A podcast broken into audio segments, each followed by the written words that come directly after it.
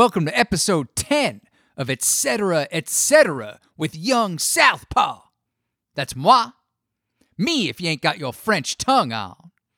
Before we get into it, man, I've got a new record out. It's called The Lost Archimedes. You get it over on Bandcamp, youngsouthpaw.bandcamp.com. It's got a lot going on, man, talking about interdimensional reptilian pancakes, David Lee Roth being psychic, manufacturing my own action figure line with Jean Paul Sartre, of course, you know, with or without Kiss makeup, still figuring that one out, and a whole lot more, man, all in the pursuit of love.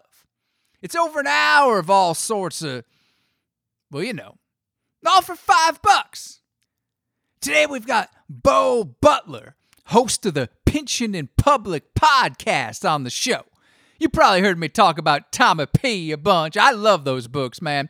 And Bo interviewed me last year on the Pipcast. Episode 82, Year Diver Down came out. It was a lot of fun. I mean, Diver Down and the Hide Your Sheep tour, obviously, but also Bo and my conversation on that episode. If you're a Pynchon fan or just looking to understand some of the books better, I can highly recommend the Pynchon in Public podcast, the Pipcast, as I said. You know, I've been listening for years, man. And if you haven't read them, I, I highly recommend getting on that too, man. Well, I, I, assume you would read them before you listen to a podcast about them, but you you, know, you do whatever you want to do. You know, I'm, I ain't gonna stop you. I'm a Pinchin', but to get back to my recommendation, Pynchon seems to know everything about everything, and they're very entertaining, very profound books as well. So let's get to it. All right, we're here this evening with Bo Butler from the Pynchon in Public podcast. How you doing this evening, Bo? I'm doing all right so far. So far, the night is young, eh? Oh, uh, that's a relative term, but yeah. So let's let's get into it.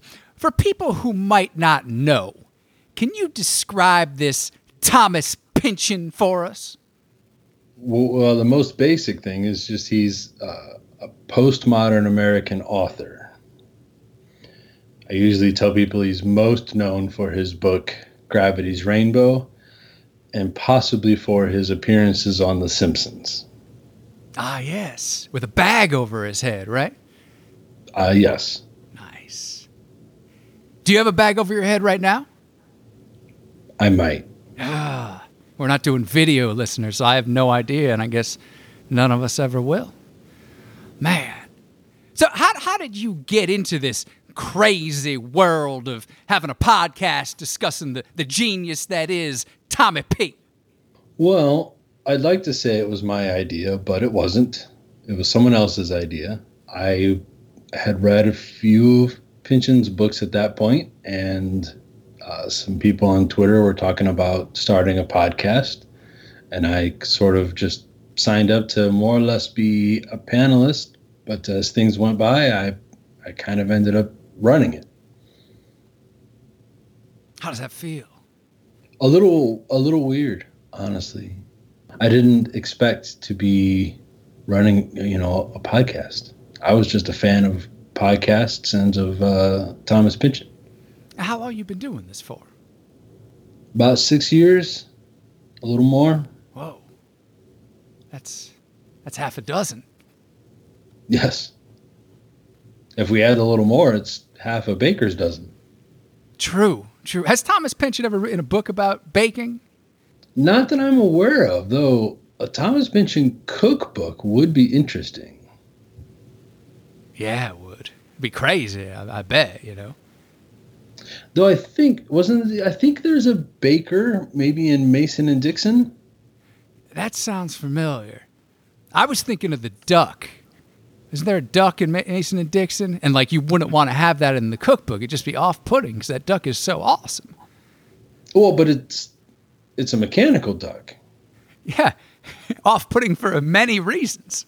that's a, that's a valid point, I guess. Yeah. Unless uh, maybe like Jaws, you know, from James Bond. You know, maybe he. I don't want the mechanical duck to die at all, but I guess if it had to be eaten, you would want Jaws. Maybe was there like a deleted scene from The Spy Who Loved Me that had this happening? So, so Jaws is a character. Oh yeah, yeah, yeah. Not not the shark. I mean, I, I don't think sharks read cookbooks. I mean, it probably wouldn't be profitable for companies to put those out. Well, I, the lack of hands is probably a problem. Money getting all wet, you know. Are, are you not familiar with the uh, the Bond films, The Spy Who Loved Me and Moonraker? I, I have only ever seen the Daniel Craig Bond movies. Oh man, this is a whole separate discussion. We could go. I'm going to rein it back into Tommy P. All right. You get on that though. Maybe maybe next time when we reach the full baker's dozen, we could have like a Bond Pynchon crossover. Like if Pynchon like Pynchon started writing Bond novels too, and like you know, Bond novels and cookbooks, maybe even combining those. I don't know how it would work, but it seems like a million seller, you know. Oh, it really does. So, but I mean, has, there's been more Bond books than what Ian Fleming wrote, right? Oh yeah, yeah. They uh, Kingsley Amis did one in 1968 under the name Robert Markham, and that was going to be the name they were going to use as like a, a cover name for anyone who was going to write them in the future. And right. then Ian Fleming's wife put the kibosh on that. Then they came up back in the 80s with John Gardner, then in the 90s, Raymond Benson, and then lately people have been doing one offs and they're real good, you know? I'm Pynchon should totally write one. Well, I'm saying you don't know he didn't. That's true. That's true. Man, I'm glad we're having this conversation. I yeah. can just assume he wrote them all. You could. All the ones I like, you know? Right, right, right. All the other ones were by Jonathan Franzen. Ooh, I've never read Franzen, but I assume that is some what people call shit talk. That that is some high class post postmodern podcast shit talk. Yes, Whoa, we're getting into it here, folks. We're going deep. But let's get back to what you're doing. I mean, so word on the street, and I guess by street, I mean the internet, which you know isn't really a street. What? It's the information superhighway. That's kind of a street, right? You know, faster, more dangerous. But calling a street would be like a misnomer. You know, I mean. Well, I, I think I've gotten lost in the middle of this question before I was even halfway through. But uh, I, I guess here's what I'm trying to say is that you're doing Pynchon's novel V this season, right? Yes which is his debut and not fifth book, as the name implies? Correct. Have you reconciled that? I have not, honestly. There's a possibility that he wrote it after the, what we think of as the the following four books, and then went back in time and had it published first. Maybe that's how it makes sense. Oh, I like that because he writes about time travel a lot too. You know, trying to goading yeah. us on to like you know, putting forth this theory. Yeah. Or telling us a secret the whole time. Yeah. And it's weird too. Like you hold up two fingers to make a V too, right? Which is confusing in and of itself with the five and everything, but. Like it's not his second book either, not his both his first and second book, you know. Mm-hmm. I don't know what kind of math is involved, but the second one's got a 49 in it, right? Yeah, but you know what I've always wondered? Why why do we hold up two fingers for V and not three fingers for W when W means win? Oh, that's real good. Ah. We got to start that. I like holding up three fingers anyway, you know? It's one more than two. It's one better. Yeah, plus we would always know the Germans. Yeah. Well, um, what did the Germans do? Do they do they hold up three for W but say V? I, I, I something like that. Yeah, I think. But like V is victory. Like, who wins in this Pynchon book of the same name? Yeah, that's a pretty good question. Are you covering that on the podcast? Uh, so normally when we do up a podcast, I, I I come up with an outline so that our discussion doesn't go all over the place as it can kind of do. And usually when I do that outline, I I assign specific questions to you know for people to answer. So I will probably give that question to someone else. All right, I'm looking forward to hearing their answer, man. Me too. And like, but like, I just can't get my head around this Roman numerals thing because inherent vice has the initials IV, you know, which implies Yeah. four, but that's not his fourth book either, right? I mean, what's going on there? Well, not unless we go with the time travel theory. Then, you know, they could be in any order. That's true. He's just placing them in the streams of time, which I mean, he's kind of doing anyway. Right. No matter how you look at it. So what I've kind of wondered if is if I if Inherent Vice IV is meant to be a prequel to V. Oh, that's good. Even though it takes place later. It's kind of a pre-sequel. Is that a thing? It makes sense when we're talking about Tommy P. I mean, you know, stuff's so wild anyway. Right. Or would a pre-sequel just be the original movie?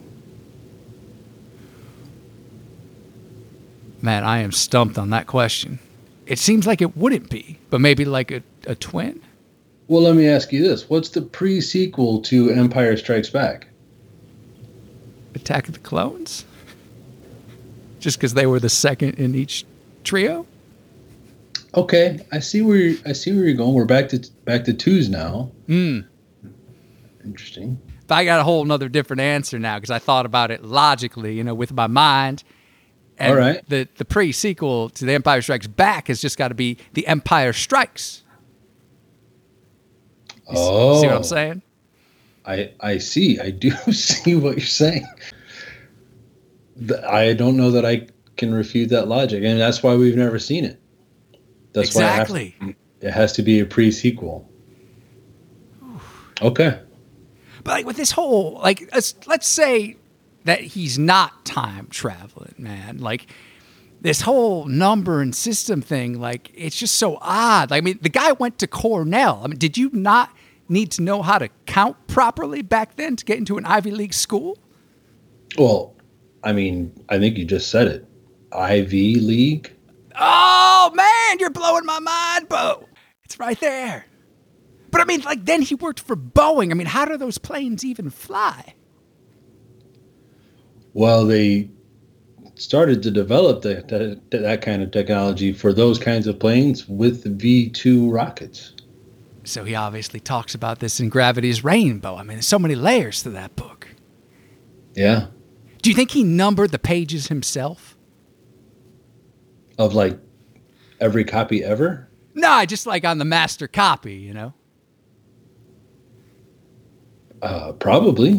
Yeah, he probably did. I mean, if you were handwriting it or typing it up, you would have to yourself. Yeah, I I mean, they had to do all kinds of things back then that we don't have to do now. I miss it, you know? Not that I ever wrote Gravity's Rainbow, but I mean, you know, maybe this time in lockdown, maybe I should. And then just have the pleasure and number of the pages Or you could just number pages.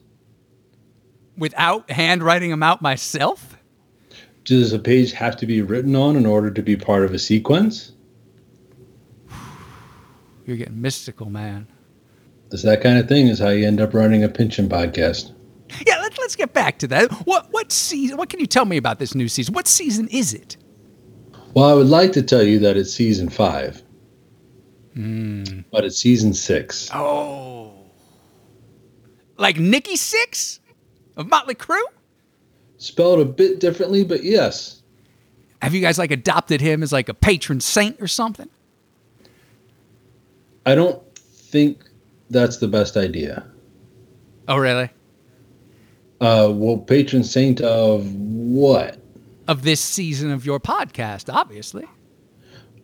So, the two things I think that Nikki Sixx is most well known for, right after playing bass and writing songs for Motley Crue, are not being able to play bass really at all and a heroin overdose. I'm not sure we want him as our patron saint. That's a valid point, I guess. Another word with V in it, you know, just to keep that keep that on. now on, on Twitter, it's the Pipcast for Pynchon in Public. P-I-P, you know, like Pip, you know, was that main character in Dickens's Great Expectations. You know, I, were you originally thinking like a Great Expectations podcast? No, honestly, when I when I think Pip, I think, two completely different characters. One is Pippi Longstocking, oh. but the other is Pippin from Lord of the Rings. Ah. Right. And it was I was thinking about doing a Lord of the Rings podcast. And I decided to do a Pynchon podcast instead. I, I didn't even think of those just because you know, Great Expectations is always on my mind. Like it's like it's Dickens is one of his shorter works, and like, but I was thinking this like Estella is his love interest in that book. You know, like Estella, like stars, like astrology. You know, like Pynchon That's like a huge interest in that. I Yes. thought I was wondering like maybe you could combine the two. You know, like have like Pynchon's entire oeuvre and like Great Expectations by Charlie D. Well, sure. In Against the Day, Reef's wife at first, and then she becomes Frank's wife. The father, or sorry, the mother of Jesse from Vineland, and we're back to the V again. Uh, her name is, she's usually called Stray, but that's short for Estrella, Oh, whoa, Spanish whoa! stars. Oh man, this is crazy. And like I'm, I'm saying like, well, you just you know you hit me to Lord of the Rings and Pippi Longstocking. You bring those two into it as well. You know, like all three of those stories take place like in Northern California. You know, like Vineland. You know. They got all the same Pynchon characters, but with an addition of Pippi Longstocking, Pippin, and Pip, you know? A Right. P's going on, you know? Written by Pynchon. Yeah, I think we'd have to cover it. Oh, yeah, totally. It'd be another season of work right there. Would you get Nikki Sixx involved in that one?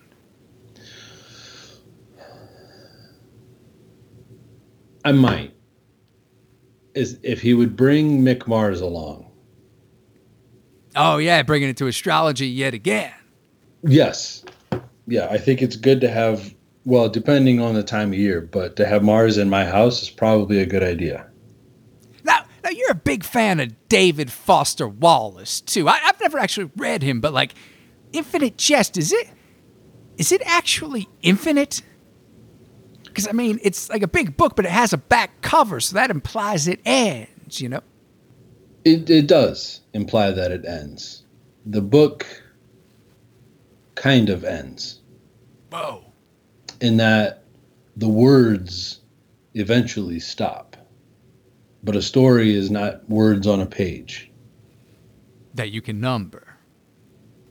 You could number, yes. Hmm. I don't know if he numbered them himself.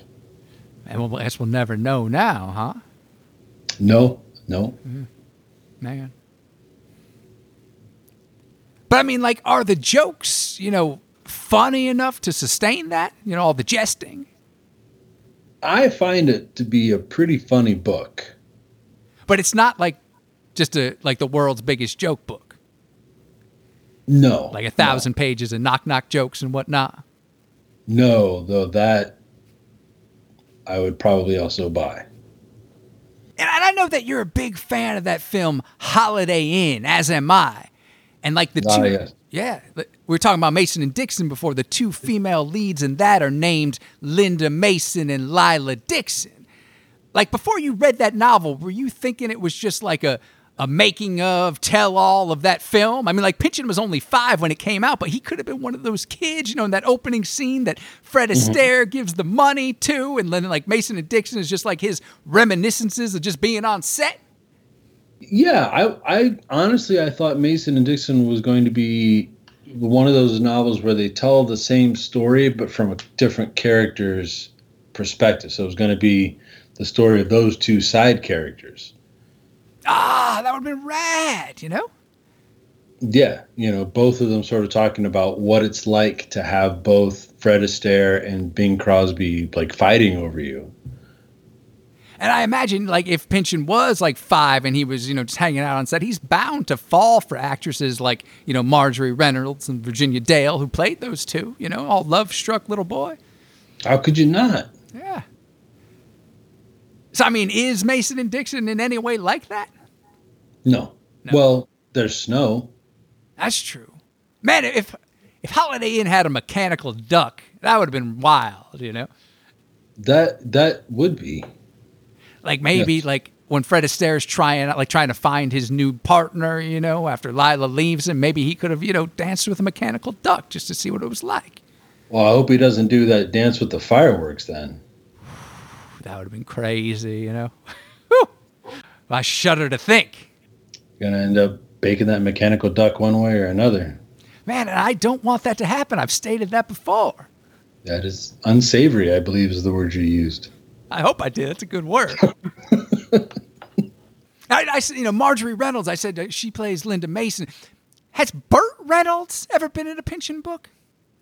Well, no, but he was in a movie that was directed by a guy who also directed a movie based on a Pynchon book. Oh, I didn't even put those two together. That's crazy. Woo. So yeah, we can sort of Kevin Bacon him in there if you want. And like Boogie Nights, you know, the duck's dancing. You get the mechanical duck in that film too, just showing he survived till the 1970s. That'd be great. I mean, that would be like last season when we were talking about Bleeding Edge, we discovered that the sort of offspring, if you will, of Byron the Bulb still existed, and that really warmed my heart. Oh, mine too. I would love to know that the that the mechanical duck was still out there somewhere. Maybe not making porn in the seventies. Yeah, that would be again unsavory. I think. yes, yes. Even if he didn't have the obligatory seventies porn mustache. I didn't even picture the duck with any hair. Oh, yeah. I'm not going to think about that. I don't want to have any nightmares. You know. Well, I mean, Donald Duck sometimes has a mustache. Does he? I don't remember that. But I mean, I, I suppose it's plausible. I'm gonna have to Google this. Man, what is he like incognito or something? Y- yeah, or uh, I seem to remember an episode where he was dressed like he was on the safari, and I feel like he had little like he he. I mean, he painted him with like a little pencil or something, but he made himself a little mustache. Yeah. Whoa, this is ringing some bells. I seem to remember him dressed as Santa as well, with like a long white beard. Yes, though I don't know that he painted the mustache then.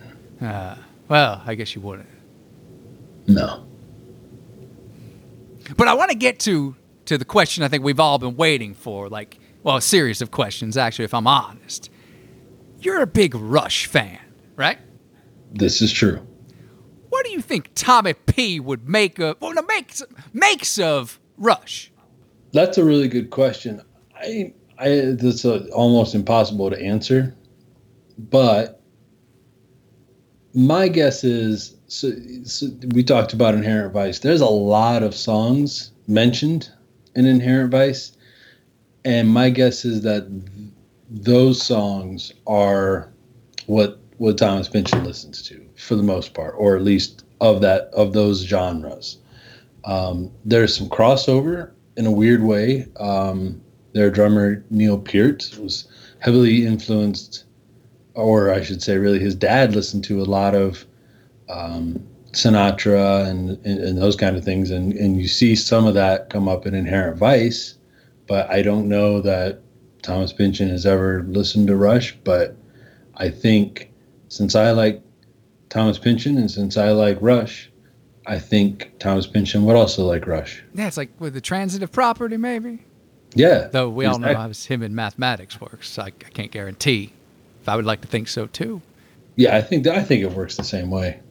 And Neil Peart, you mentioned, I mean, he was a big reader. You know, I, mean, I wonder, I was thinking, like, what if, like, Tom Sawyer was originally called Tom Pynchon, you know? Scans the same, and, and, like, Catch the Mystery would certainly apply. That is that is true. Um, honestly, I think the whole thing would still apply, but it would be hard to sing today's Thomas Pynchon, mean, mean pride. It just doesn't work. That's probably why they changed it, know? Yeah, probably. Just again, went with a different character. Yeah, Tom Sawyer's never really made sense to me in that song either. me either. Modern day warrior. Yeah, me either. I'll be honest. Oh, good. Now, are you holding out hope that Pynchon will write a Rush biography one day? Uh, yeah, I think I think we all are. I think we're all holding out hope that Pynchon will write a biography of our favorite people. Yeah, I think we all want to see that. it'd be good. I, I'd certainly read it. I tried to find for for some time Neil Peart on on his website had this it was called one of his nicknames was Bubba.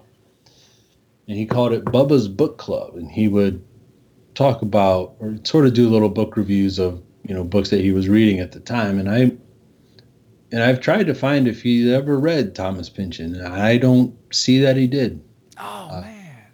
You know, it's not like there's lists out there of all the stuff that he read or anything like that, but just doing my own research, I, I don't I don't see that he that he did.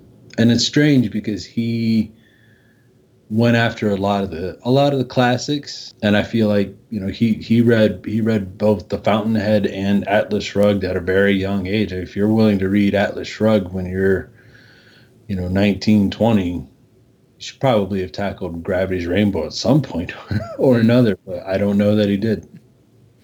I was thinking this like, uh, I mean, Gravity's Rainbow is huge, and so is Against the Day. And then like, I mean, that first side of Twenty One Twelve, and heck, like Hemispheres too. You know, they're like Yeah. Novels of rock and roll just for length, really.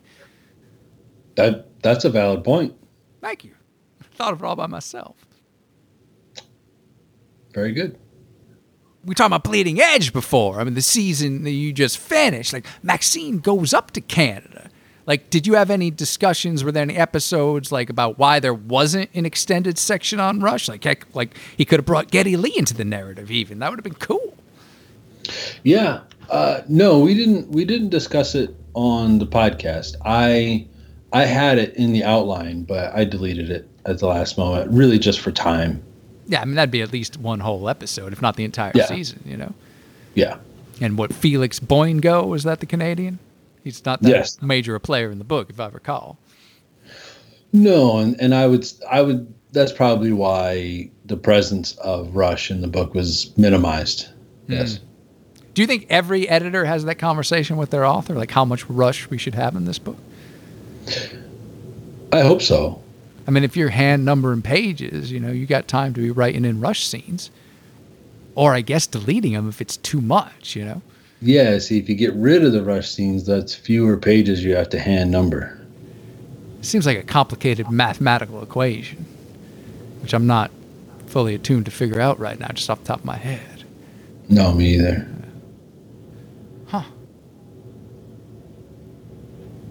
Well, well, that's all the questions I have for you. Do you have anything you would like to add, or you know, promote, or anything like that? Well, you can find the Pynchon and Public podcast at uh, pynchonandpublic.com, or you, you can, you know, find it wherever you get your podcasts. Uh, as uh, Mr. Southpaw here mentioned, you can find us on Twitter. Uh, you can just do a search for Pipcast, or we're at Pinch Pod, or sorry, at Pynchon Pod. I always get that wrong. And um, yeah otherwise i i don't know why i don't have anything to to promote especially if you mean in that sort of boston sense where promote means to take something from i don't know why i would do that so uh, I'm no not sure why you would either. But now that you bring it up, hmm. But I was thinking, it's pinch. It's it's what? It's pinch pod. it's pinchin pod i just always think it's pinch pod Ah, Okay, it's pinching, but like peas. Like, is this more fuel for the cookbook?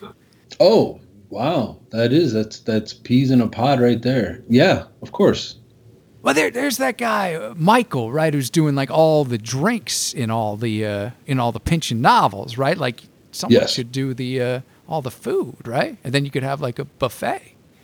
somebody is actually Really? I not, not, not as a buffet, to my knowledge. That'd be wild. but uh, yeah, he's uh, he's essentially doing what Michael's doing, but with food.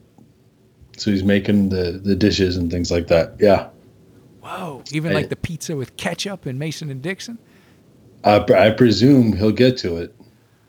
Oh man, that's wild. I mean, if he if if if Michael has has drank vodka with vegetable soup, I think this other guy can handle pizza with ketchup on it. And Michael did that recently, right? Did he do it on your show? I drank that one on our show, and then he at some point afterward he drank the other the the other two drinks that he didn't drink when we interviewed him um, for authenticity's sake. He said. I wish I knew the the website of the person who's doing all the food. I only found out about it yesterday, I think, and I haven't looked into it yet. So whoever if, whoever that is, good job. This was a timely conversation then. It very much was, as most things are. Well, thank you very much for coming on the show, Bo. You're welcome. All right. Hope you enjoyed that. I know I did. Glad the mechanical duck is all right, and I guess making films now for decades. You know, like that Joy Division song. Actually, the films, or at least Holiday Inn and Boogie Nights, aren't anything like that song. So, uh, whew. Well, you can find the Pynchon in Public podcast over at pynchoninpublicpodcast.com. Don't forget episode 82 Another conversation between me and Bo. Easy to remember, you know, Year Diver Down came out. Little Guitars, man, one of my favorite tunes. Such a killer riff, you know, a melody line, riff and melody, you know, as it should be. And Secrets, that's a good one too, you know. And there, not Diver Down, the Pynchon in Public podcast. They're at Pynchon Pod over on Twitter, you know, like P Pod, you know, like that delivery service. I guess they kind of are like a delivery service for the understanding of postmodern literature. And like if you haven't read any Pynchon, I, I, highly recommend it, man. I love those books. Against the Day is my favorite novel of all time. And, and like I said, Pynchon just seems to know everything about everything, and they're very entertaining as well as profound. So yeah, get on that. You know, let me know what you think. And, you know, maybe we should get on, you know, starting to diver down Twitter account. I should check to see if that already exists. You know, it, it, very well might. You know, dreams do come true sometimes, you know. And think about if Diver Down has a has a Twitter account, you know, I mean that's probably I mean I don't I don't want to I don't want to slide it in any way, but it's probably my least favorite of the original six albums. So like one can only I mean just a Twitter account for the song Unchained, you know. It's just simply the song Unchained playing all the time. No one would ever get off Twitter. You know, not that they do anyways. And don't forget there's a new Southpaw album out over at youngsouthpaw.bandcamp.com, The Lost Archimedes. And I've been putting a bunch of clips and like live shows that are live in lockdown for Joyzine. There's a bunch of these over at YouTube. If you subscribe to the channel, be very much appreciated. Same if you want to share these episodes, you know, or review them. Very much appreciated. Thank you very much. I'm going to play you out with a lovely little closing number that the Pynchon in Public podcast did for the outro music on their last season of the podcast for Bleeding Edge.